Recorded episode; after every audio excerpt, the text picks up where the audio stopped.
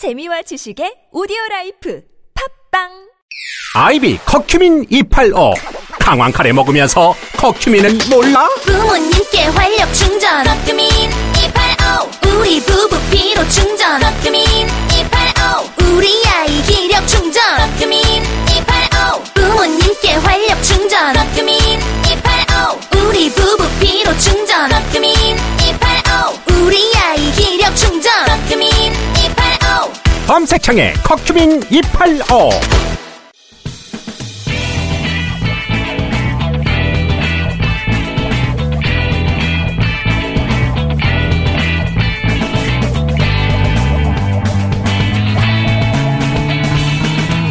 김어준의 뉴스 공장.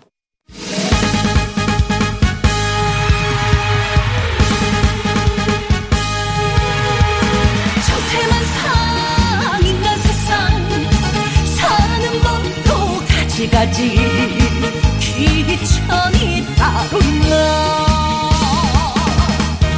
한 청태만상 여야 삼선 격돌하는 시간입니다. 정청래 의원, 하태현 의원 나오셨습니다. 안녕하십니까? 네, 안녕하십니까. 예, 안녕하세요. 예. 정래입니다. 어, 국감에 대해서 딱 한마디씩만 해주세요. 한마디씩만. 그것만 길어질 것 같아서. 이게 제가 이 이야기 꼭 하고 싶은데 네. 저는 이제 이번에 서해 피격 사건 그걸 집중적으로 좀 팠는데 종합적으로 봐서 어제 한 이야기. 아니 어제 한 이야기인데 국감에서 이게 남북이 윈윈할 수 있는 사건이었다. 근데 비극으로 끝났다. 오히려 그래서 남북, 북미, 유엔 다 꼬여버린. 왜냐하면 이 결과적으로 보면 아주 김정은이 신속하게 사과를 했어요. 근데 그 연락한 시점이 언제냐면 그 사건 나고 이틀 있다가 23일 예. 3시경에 이제 정전이 채널을 통해서 북한에 연락을 했고 그 이틀 뒤에 다시 김정은이 사과를 했는데 하루만 더 일찍 북한에 연락을 했으면 그러니까 김정은이 몰랐던 거예요. 이, 사, 이 사건을 잡고 있었다는 우리 한국 공무원을 잡고 있었다는 사건을 그래서 이걸 보면서 이 남북 관계에 있어서는 기민하게 대응하고 했더라면 아무튼 지금 국면에서는 상당히 다른 그림이었을 거다. 그래서 여당 의원들한테도 뭐 대북 관계 그렇게 중요하다 그러면서 이런 결정적일 때는 순발력 있게 대응을 못 해가지고 사고를 치냐. 어제 좀 그렇게 핀잔을 했습니다. 알겠습니다. 본인 질의를 중심으로 총평을 해주셨고, 자, 원래 국정감사는 야당의 시간이라고 그러지 않습니까? 근데 야당으로서는 굉장히 억울한 시간이었다. 왜 그렇습니까? 지금 국민의힘에서는 뭘 해도 안 되잖아요. 오히려 지지율이 더 떨어지고 있고. 그래서 상당히 억울한 국감이었을 거다 이런 생각이 들고 축구로 치면 드리블은 현란했으나 아, 골망을 흔드는 것은 실패했고 권투로 치면 후트워크 열심히 하다가 다리에 힘이 빠져가지고 그냥 주저앉은 꼴이 돼버렸다 이런 생각이 들고 문제 제기는 많았어요. 어, 그런데 결국은 손에 쥔 것은 없는 음, 빈손 국감이었지 그 않았을까 일부. 일리가 있는 게 윤석열밖에 기억이 안 되는 국감. 어, 하태, 하태경이 기억될 듯 하다가 초반에 조금 끝났어. 나가다가 나는 끝났고. 근데 여당도 마찬가지. 여당도 아무런 기억도 없어요. 그러니까요. 예. 저희가 근데 저희도 좀 억울한 게 있었어요. 야당이 없다 보니까 그러면 안 되잖아요. 그래서 저희가 야당 역할, 여당 역할을 다 하느라고 힘들었어요. 특히 저 같은 경우 그랬어요. 자, 실제 그 21대 첫 번째 국감은 윤석열 총장 이름만 남았다라고 언론에서 평가하고 대중의 기억도 그런데 근데 이제 관련해서 언론 보도는 이런 식으로 나오고 있습니다. 야권 잠룡으로 이제 대접받는 어, 거 아닌가. 왜냐하면 야권 내에서도 사퇴하라는 얘기가 나오고 있고 그럴 거면 사퇴해서 어, 당장 사퇴해서 정치를 하라는 주문도 나오고 있는데 윤석열 총장의 잠룡으로서의 가능성 이 대목은 어떻게 평가하십니까? 그러니까 지금 저는 이해가 안 되는 것이 어, 지금 국민의힘 야당 내부에서 두 가지 기류가 있는 것 같아요. 아, 우리도 드디어 민주당 아닌 음, 사람이 대선 주자로 부각했다. 한 줄기 빛이다. 이런 부류가 하나 있고 아니다. 우리의 눈을 찌르는 한 줄기 송곳이다. 뭐 이런 부류도 있어요. 근데 저는 이해가 안 가는 것이 윤석열에 대해서 그 열광하고 호감을 가진 국민의힘 내부 의원들이 있는 것 같은데 참으로 이해가 안 가요. 본인들 아버지 어머니 구속시킨 사람이에요. 이명박 박근혜. 중국 무협지 보면 아버지 어머니 괴롭힌 사람하고 막 복수하고 막 그러잖아요. 근데 무협지를 안 읽었는지 모르겠는데 아니 어떻게 그 미움에 대해서 유통기한이 이렇게 짧은지 모르겠어요. 그래서 이건 이해가 안 가고 그리고 또 하나는 이해가 안 가는 것은 윤석열 브로킹 현상이 있잖아요. 윤석열이 디- 대선 지- 지지율이 높으면 높을수록 밑에 있는 사람들은 꼬마에서 도토리로 막 다 전락, 전락하고 있거든. 그래서 안 보이게 만드는 그렇죠. 네. 그래서 난 좋아할 일이 아니고 좋아할 사람이 아닌데 그 윤석열에 대해서 그렇게 응원가를 막 부르는 거 보면 좀 이해는 안 간다. 아니, 그러니까 이제 이- 그 야권 내에서도 벨도 두- 없냐. 야권 내에서 두 부류죠. 그러니까 정확히 말하면 어떻게 이제 하렵니까? 쉬운 문제죠. 그러니까 이제 박근혜 대통령 그 이제 탄핵 예. 탄핵에 앞장섰잖아요. 여- 여- 국민들이 볼 때는 그러니까 친박 박근혜 지지 진영은 원수죠. 그러니까 저도 원수예요. 뭐, 아, 원수를 사랑하라? 아니 그러니까 아니 하태현 그쪽에서는- 원수입니까? 저도 뭐 청문회 때 사실은 아. 아주 적극적으로 했잖아요. 그래서 그렇지. 어 그래서 이제 그 친박 지지 진영에서는 윤석열은 절대 안 된다. 예.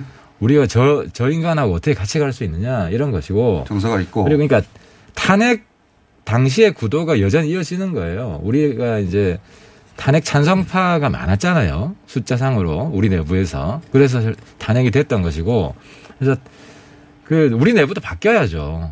과거에 이제 박근혜 MB 때 잘못했던 것에 대해서는 어, 공식적으로 사과도 하고 그걸 뛰어넘어야 되는 것이고 계속 똑같이 갈 수는 없잖아요. 그래서 그렇죠. 네. 그런 반성파 개혁파들한테서는 윤석열은 이제 물과 기름이 아니죠. 어쨌든 같은 방향을 같은 지향을 가지고 특히 이제 우리 보수당은 법치를 굉장히 강조하고 그 근데 어쨌든 윤석열 국민들이 볼 때는 윤석열은 여전히 법의 편에 있고 권력의 비리도 끝까지 파헤치려고 하고 여당 정권이든 야당 정권이든 보수 정권이든 진보 정권이든 가릴 것 없이 다 친다 이런 이미지가 있기 때문에 환호를 받는 면이 있죠.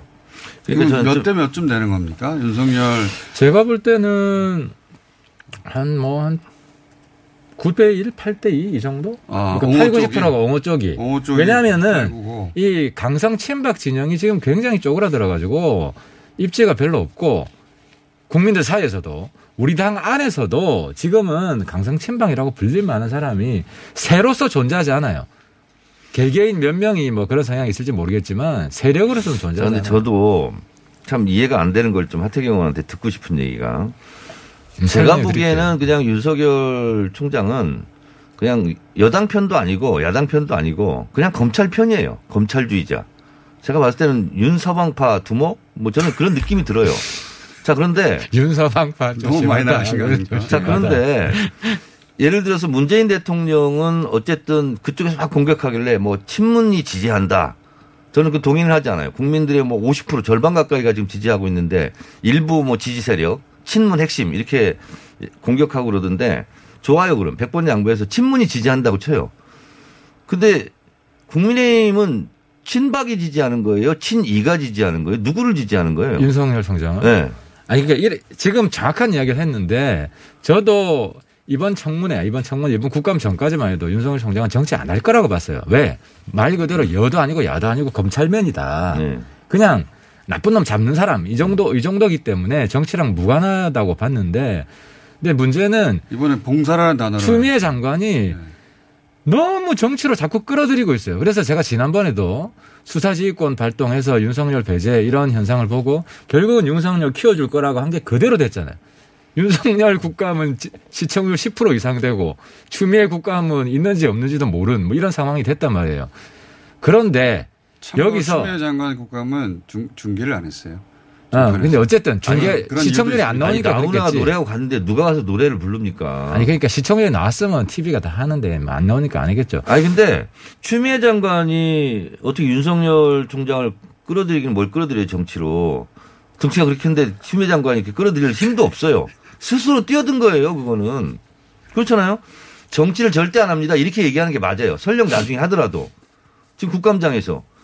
그런데 그걸 부인하지 않고 딱 끊지 않고 봉사할 걸 생각한다 그러면서 아, 정치 선언이에요 제가 봤을 때는 그래서 이거는 대단히 잘못됐고요 특히 저는 가장 못마땅하고 좀 이렇게 분노할 지점이 뭐냐면 대통령이 뭐 공식적이 아니고 뭐 비밀 뭐 메신저를 통해서 임기 동안 열심히 하라고 그랬다.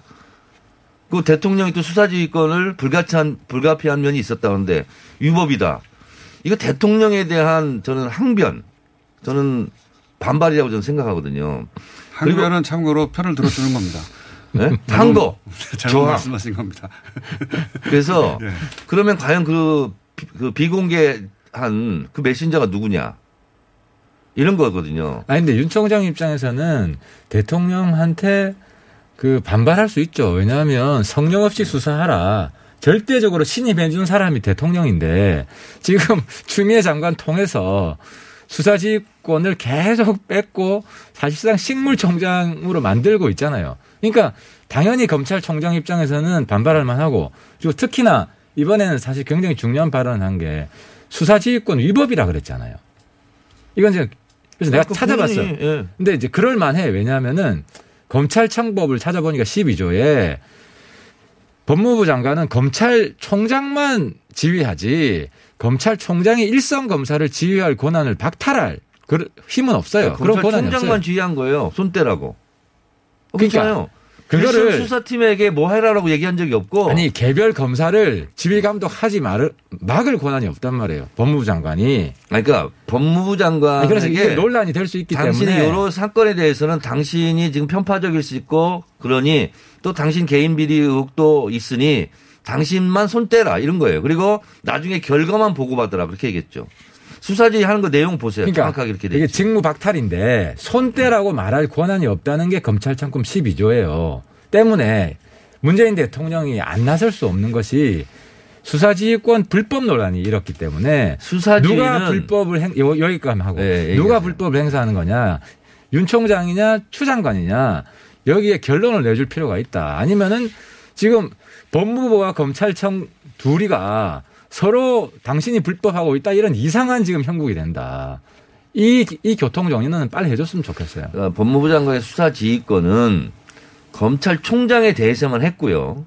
지금까지 이번에도 마찬가지예요. 개별 사건에 대해서 이렇게 해라 저렇게 해라 콩나라 배나라 이렇게 하면은 그것은 위반인데 검찰총장에게 대해서만 했고요. 그리고 30분 후에 검찰총장이 오케이 그것을 받아들였어요.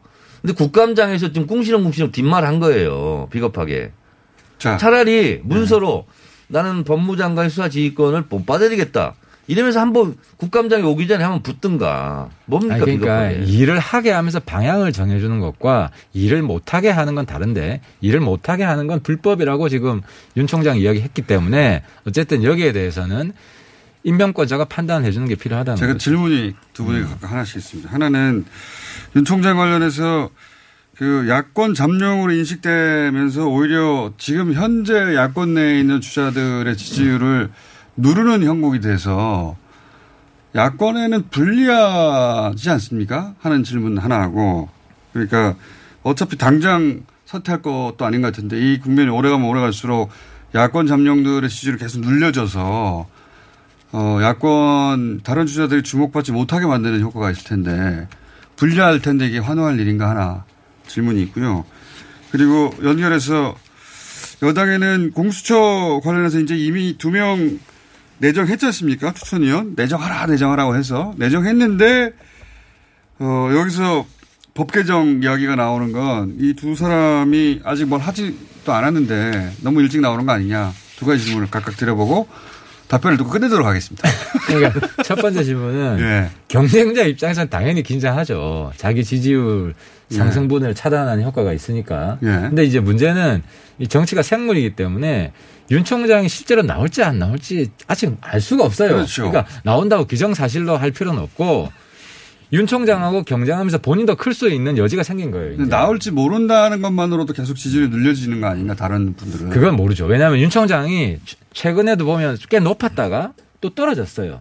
다시 올라가. 10% 이상대로 갔다가 또 5%까지 떨어지는 경우도 있기 때문에 또 올라가겠죠. 이제 이 추- 지금은 좀 올라가겠죠. 근데 또 그다음 어떻게 될지 몰라요. 그래서 시간이 많이 남아서 야권 경쟁자 경쟁 활성화 차원에서는 내가 볼 때는 시너지 효과가 있다. 이런 말씀을 드리는 거고 일단 이거 하고 그다음 하죠. 네. 역시 홍준표다. 칼잡이는 칼잡이가 알아본다. 잘 모시겠다. 차라리 그냥 그만두고 정치에 나와라 이렇게 얘기했잖아요. 홍준표 의원의 잘 모시겠다는 발언은 저는 나오면 잘 묻어드리겠다. 이렇게 저는 해석을 했어요. 근데 홍준표 의원만큼 촉이 있는 또 용기가 있는 그 정치인이 없어요 지금 국민의힘에 이분이 지금 밖에 있잖아요.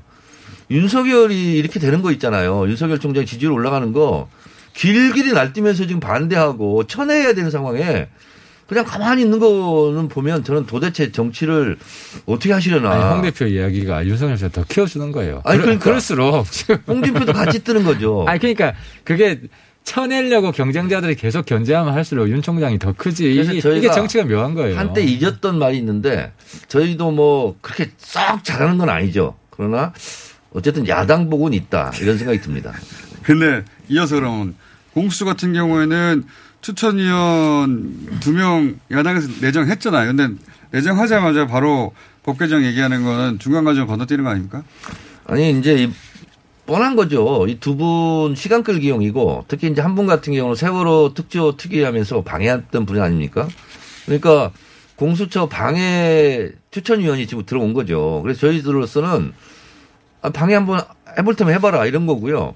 계속 방해하고 이거 공- 공수처를 결국은 법적으로 어, 통과된 것이고 지금 사무실까지 마련돼 있고 공수처장실까지 지금 다 꾸며놨는데 이걸 못하게 하는 것은 이건 불법 행위다 이렇게 저는 보는 거예요. 그러면 그 불법 행위를 개선해야 될 거 아닙니까 국회에서 뭘로 개선합니까? 법으로 개선해야 돼요. 그래서 두 개 저는 저희들은 다 밀고 있다.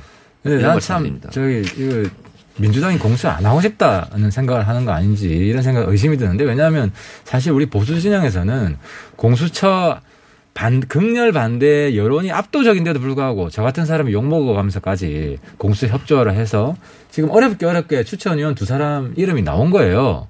그러면은 물론 둘이가 그건 보수겠지 진보 쪽 편들어 주는 사람이겠어요. 대화하는 게 쉽지 않겠죠. 그럼 일단 법대로 진행하고 있기 때문에 한번 대화를 해보겠다. 그리고 그 두 사람이 대화 과정에서 억지를 부리면 그 시점에 이 사람들이 억지를 부린다고 얘기를 해야 되는데 추천하자마자 이건 방해용이다. 이건 너무 심한 거 아니에요? 그러니까 일단 한번 추천위원들 모여가지고 회의를 한번 해보세요. 그런데 여기서 무조건 방해를 위한 방해를 한다 그러면 그때 공격을 하셔도 늦지 않다고. 근데 나오자 우리가 추천하자마자 이거는 방해용이다. 그러면은 추천 안 해도 방해고 추천해도 방해고 뭐 어쩌라는 거예요. 아니 우리가 이거 법대로 안 한 게 없잖아 지금. 우리 지금 대화를 주장하는 분도 있고 어, 방해용이라고 성동 격서 지금 나팔을 부는 분도 있고 이- 이런 거예요. 그래서 결국은 어 공수처는 올해 안에 반드시 예, 출범을 시켜야 된다 하는 어 일발 필도의 이념 그 일념 이것밖에 없어요. 여당의 전략은 하태경 의원이 올해 안에 출범 안 시키는 게 많은- 목표고 많은 협조를 그 바랍니다. 핑계를 우리한테 찾으려고 하는 거 아니냐. 아, 오히려 출범 안 아, 시키려고. 예, 예. 왜냐하면은 공수처가 출범되면. 이런 거예요. 제2의 윤석열이 나올 수도 있어요. 내가 그때 그랬거든. 윤석열 총장 청문회, 검찰 청문회 할 때 저 양반은 그냥 법맨이기 때문에 여야 없다. 그래서 너무 띄워주지 마라. 또 우리 당한테도 저 사람 너무 비판하지 마라. 민주당의 부메랑이 될 수가 있다. 근데 그렇게 됐잖아요. 공수처도 똑같은 거예요. 법조 키워준 사람들이 들어가는 가능성이 높기 때문에 일단 공수처가 출범하면 그 자체 논리대로 흘러갑니다. 맞아요. 예. 그래서 저도 지금 불안한 거예요, 출범 당황해서 자체가. 그래도 안 해안이 하려고 하는 것이다. 내가 볼땐 민주당에. 그래요. 저도 그래서 네. 두 손은 안 들었어요. 한 손만 들고 찬성했어요. 굉장히 그 약간 찝찝하더라고요. 약간 나한테 동의하는 거지, 지금. 아, 그렇죠. 그렇지. 법맨 그 자체 논리가 있다니까요. 아니, 근데 그래서 하태경 의원이 가끔 옳은 말을 할 때도 있어요. 아니 그러니까 여기서 큰 공- 거야. 제 말은 윤석열 총장에 대한 평가가 아니라 공수처를 일부러 안 하려고 한다라고 지금 그 하태경 그건- 의원이 해석한 것에 그건 대해서 말도 안 되는 아니, 얘기고. 그러니까 소극적인 사, 람들이 나오기 시작한다는 거죠. 윤석열 저는 보고. 이번에 윤석열 총장에 대해서 그래도 개인적으로 감사함은 갖고 있어요. 왜냐하면 아 공수처를 출발하게 되겠다. 그리고 검찰 개혁을 해야, 되, 해야 되겠다. 이런 아주 몸으로 국민들에게 널리 전파해 주신 부분에 대해서는 감사드립니다. 근데 공수처가 윤석열 견제할 걸 기대하는데 아니, 윤석열은 어차피 물러가고 내년이 되면 정권 레임덕이 올 수밖에 없고 차기 주자들이 더 부각이 됩니다. 정, 정권이 바뀌면 레임덕은 지금쯤 왔어야 되는 거 아니, 아닙니까 원래? 아니 근데 어차피 없어요. 있든 없든 간에 정세 판단을 못 한다니까. 아니 공수처가 그 자체가 뜨려면 그 논리상 기존 정권의 비리를 집중적으로 팔 수밖에 없어요. 국민의힘은 왜 우리가 이렇게 용을 쓰는데 지지율은 더 떨어질까? 그 이유가 뭘까? 이걸 고민해야 돼. 왜냐하면 제가 봤을 때는 태도가 불량한 거 있잖아요. 그리고 구시대적인 센스 이 부분이 많고 아니 오늘부터 무슨 또 천연 농성한다면서요. 아 그래요? 그건 모르겠어요. 아니 그 네, 기사가 어제. 떴더라고. 그래서 내가 아니 그럼 이번 국감 못한 거에 대해서 자비판 철야 농성인가?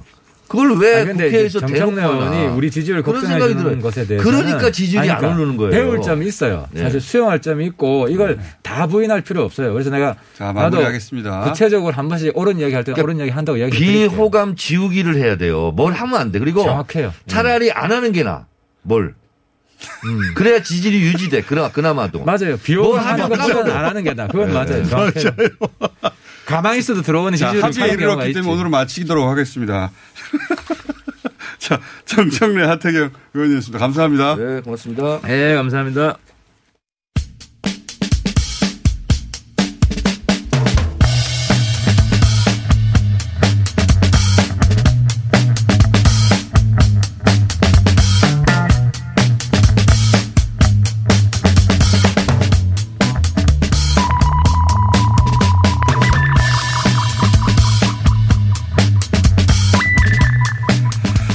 자, 동남아 소식 짚어보겠습니다. 최근 태국에서 반정부 시 보도가 굉장히 이어지고 있는데, 어, 이 상황 좀 짚어보겠습니다. 아산정책연구원의 이재현 선임연구위원 나오셨습니다. 안녕하십니까? 예, 안녕하십니까. 예. 이게 이제, 어, 태국 시 관련해서 보도되는 핵심 포인트는, 어, 왕실에 대해서 네, 태국에서는 문제 제기하는 게 단순히 불경이 아니라 불법이잖아요. 네. 예. 잡혀가잖아요. 뭐라고 하면. 잡혀가죠. 15년형인가 받을 수 있는 정도로 상당히 예. 중죄인데 예.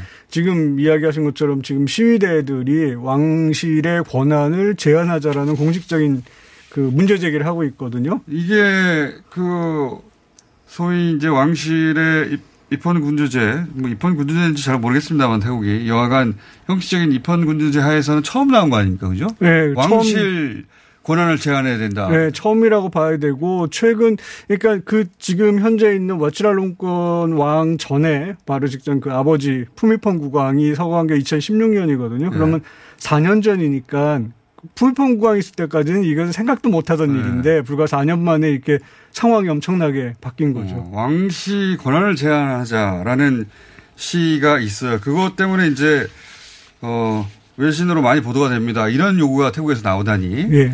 근데 이제 실제 거리에 나가서 그 주장을 하는 사람들을 보면 어 뭐 우리 80년대 넥타이 부대 기성세대로 연결되는 고리 그런 분들이 나왔다기보다는 학생들이에요, 그죠?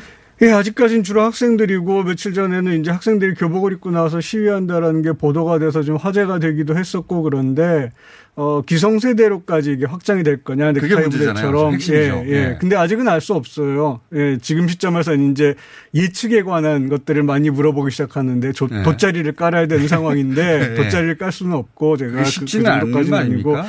쉽지는 않은 것 같아요. 그러니까 시민들 반응을 보면은 학생들도 자기네들의 의견을 말할 그 권리가 있다 라는 예. 정도까지는 되게 많이 인정을 해요. 아, 그50% 정도. 넘는 사람들이 그까지 이야기를 예, 학생들이 하는데 그런 말 할 수 있지. 예. 예, 그렇다고 그래가지고 그럼 지금 프라유 총리가 진짜로 내려오고 예. 왕실 권한을 제한하고 예. 하는 이런 좀 급진적인 예. 어떻게 보면은 그런 요구를 일반 시민들도 지지하는가 거기에 대해서 아직까지 확실치는 않습니다. 이게 그 태국의 정치 지형을 자세히는 몰라 모르겠지만 현재 어, 집권하고 있는 측이 어, 연합 정권을 만들면 다수당이고 게다가 상원이 예.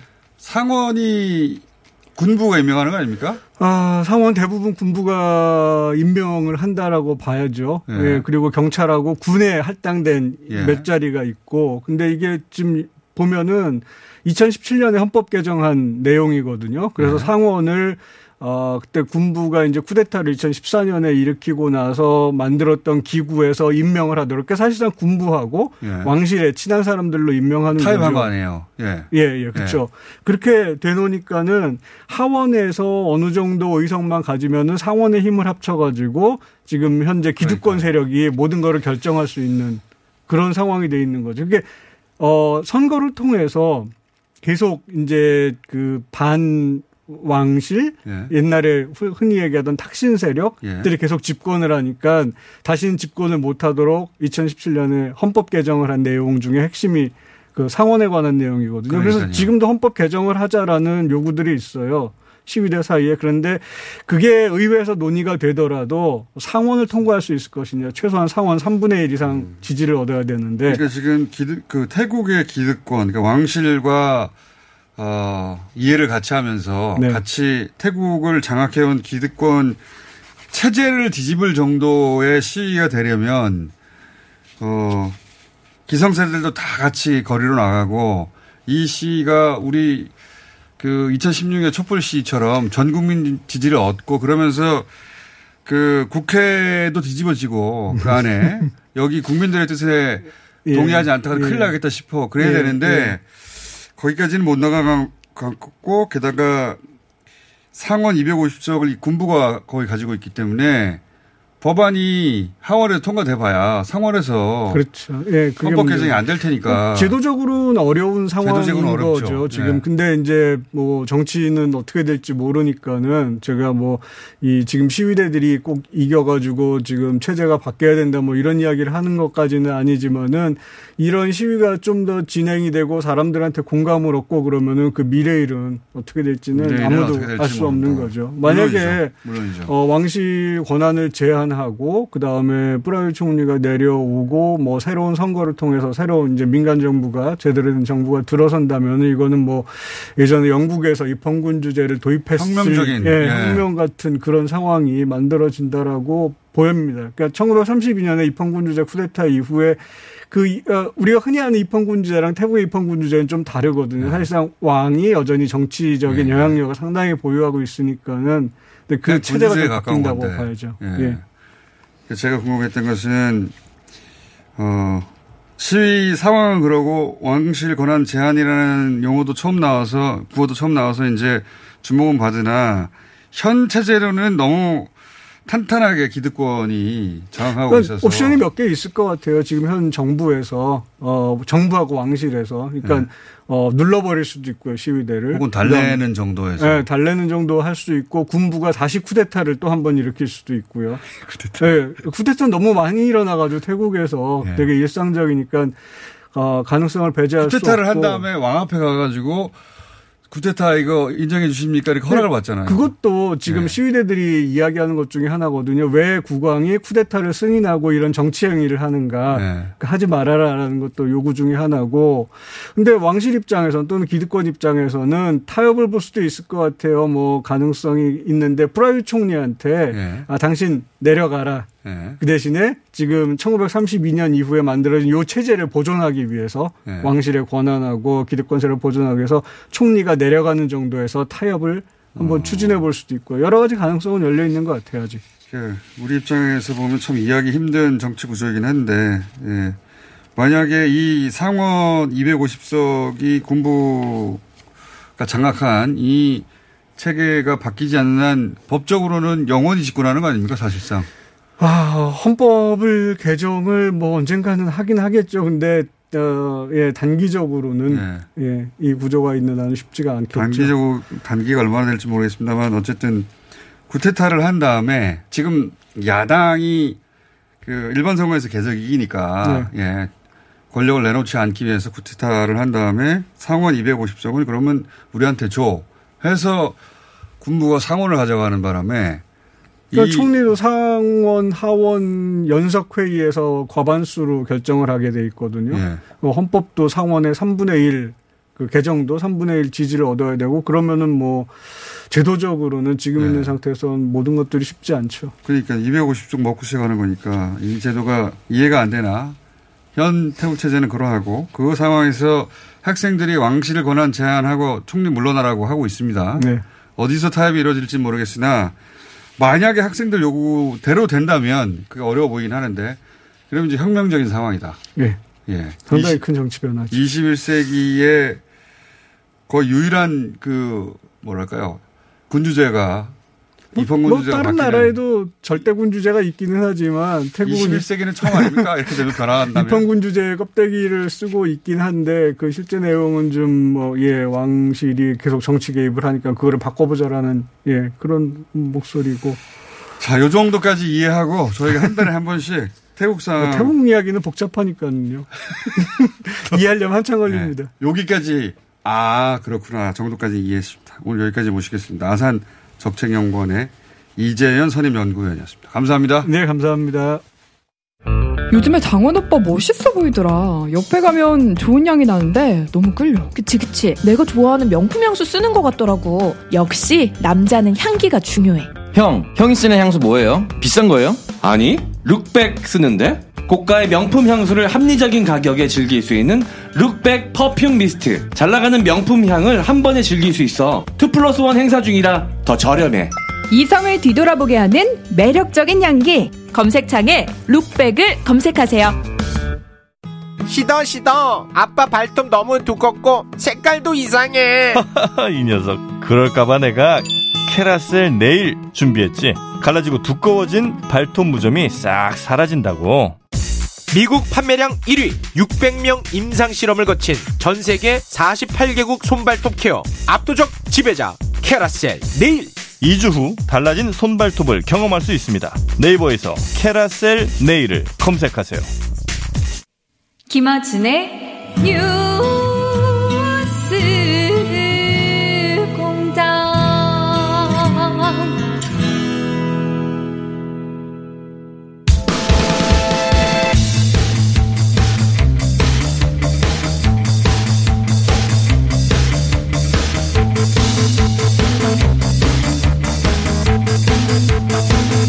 한 번도 시작한 이야기를 끝내본 적 없는 시간입니다.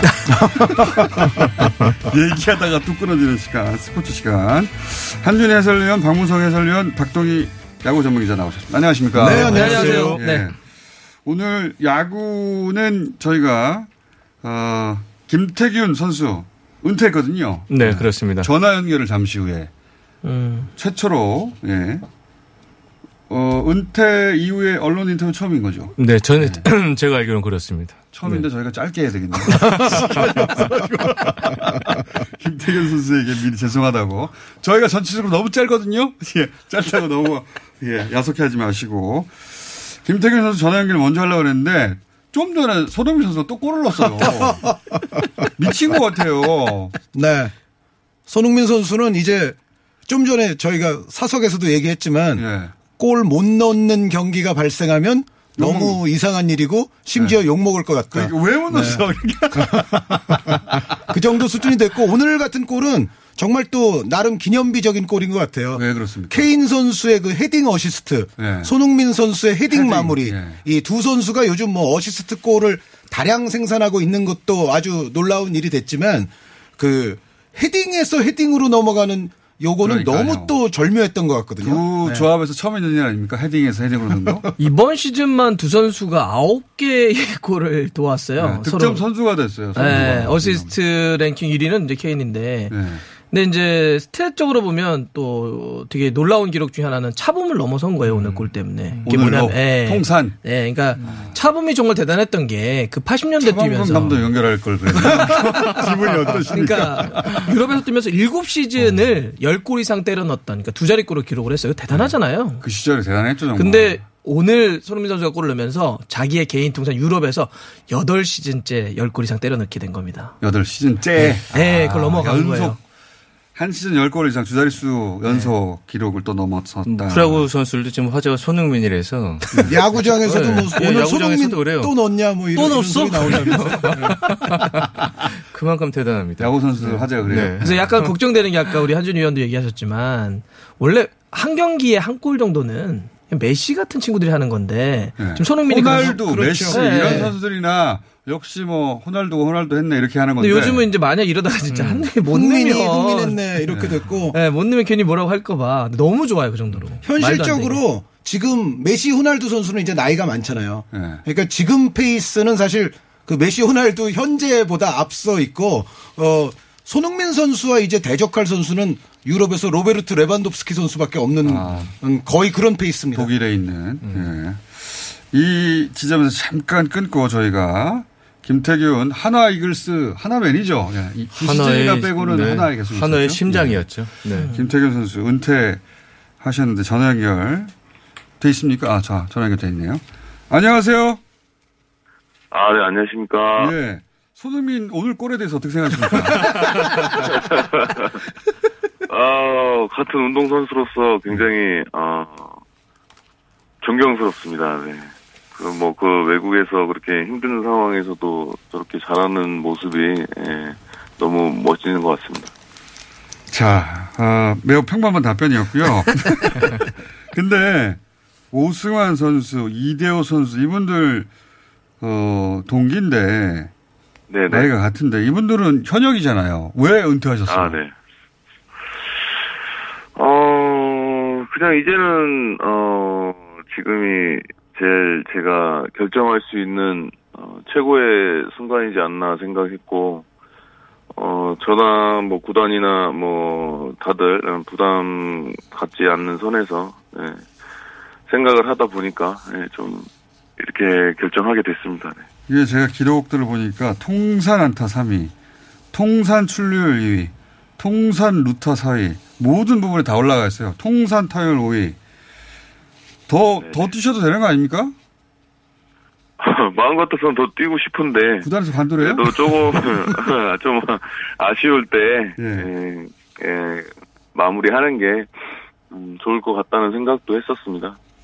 이거 저희가, 어, 자주 이 코너에서 나오는 주제인데, 방금 이제 현역을 마치셨으니까, 네네. 역대 가장 뛰어난 타자는 누굽니까?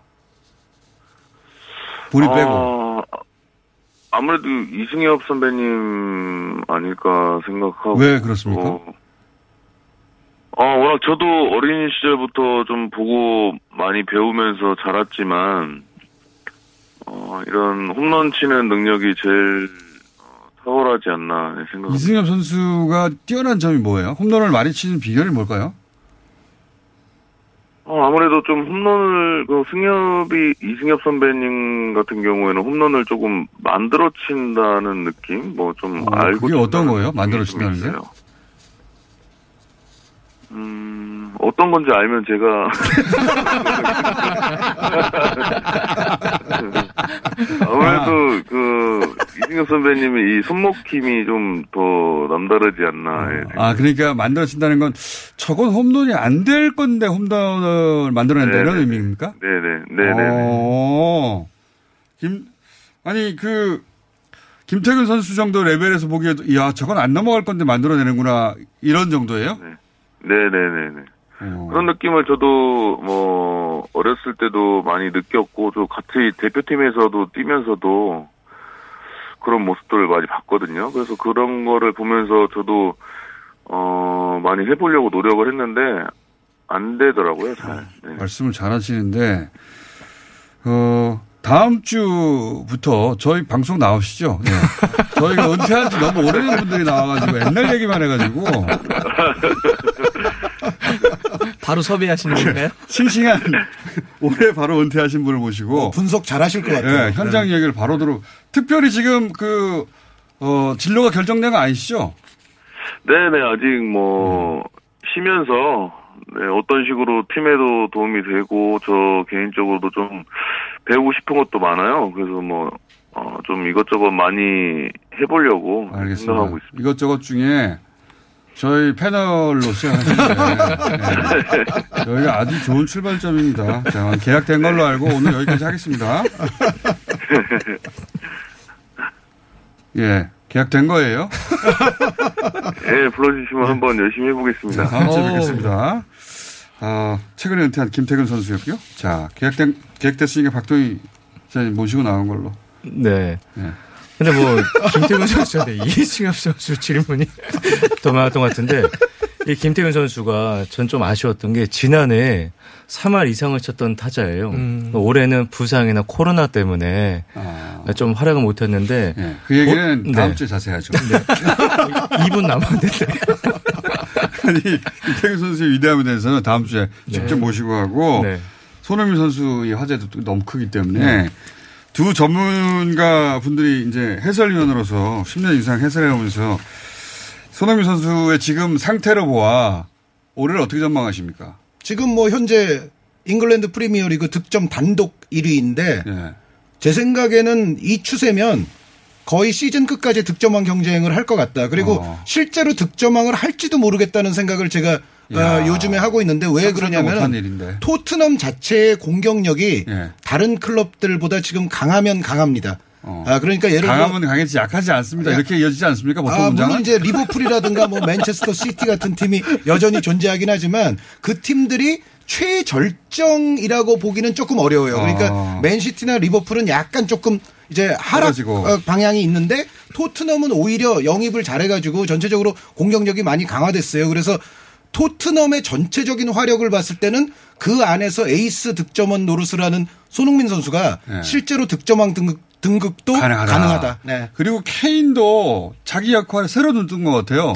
그러니까 그 포인트가 있죠. 그러니까 대전제는 뭐 부상이라든지 변수 없을 경우인데 계속해서 좋은 호재들이 이어지죠. 그러니까 케인도 역할 전술적으로 좀 내려오죠. 네. 대신 손흥민이 위로 올라오는 전술을 쓰고 있고 베일이 몸 상태가 올라오게 되면 상대 수비는 어떻게 하죠? 손흥민만 잡을 수가 없잖아요. 베일도 잡아야 되고 케인도 잡아야 베일이 되고. 안 올라올 것 같아요. 잘.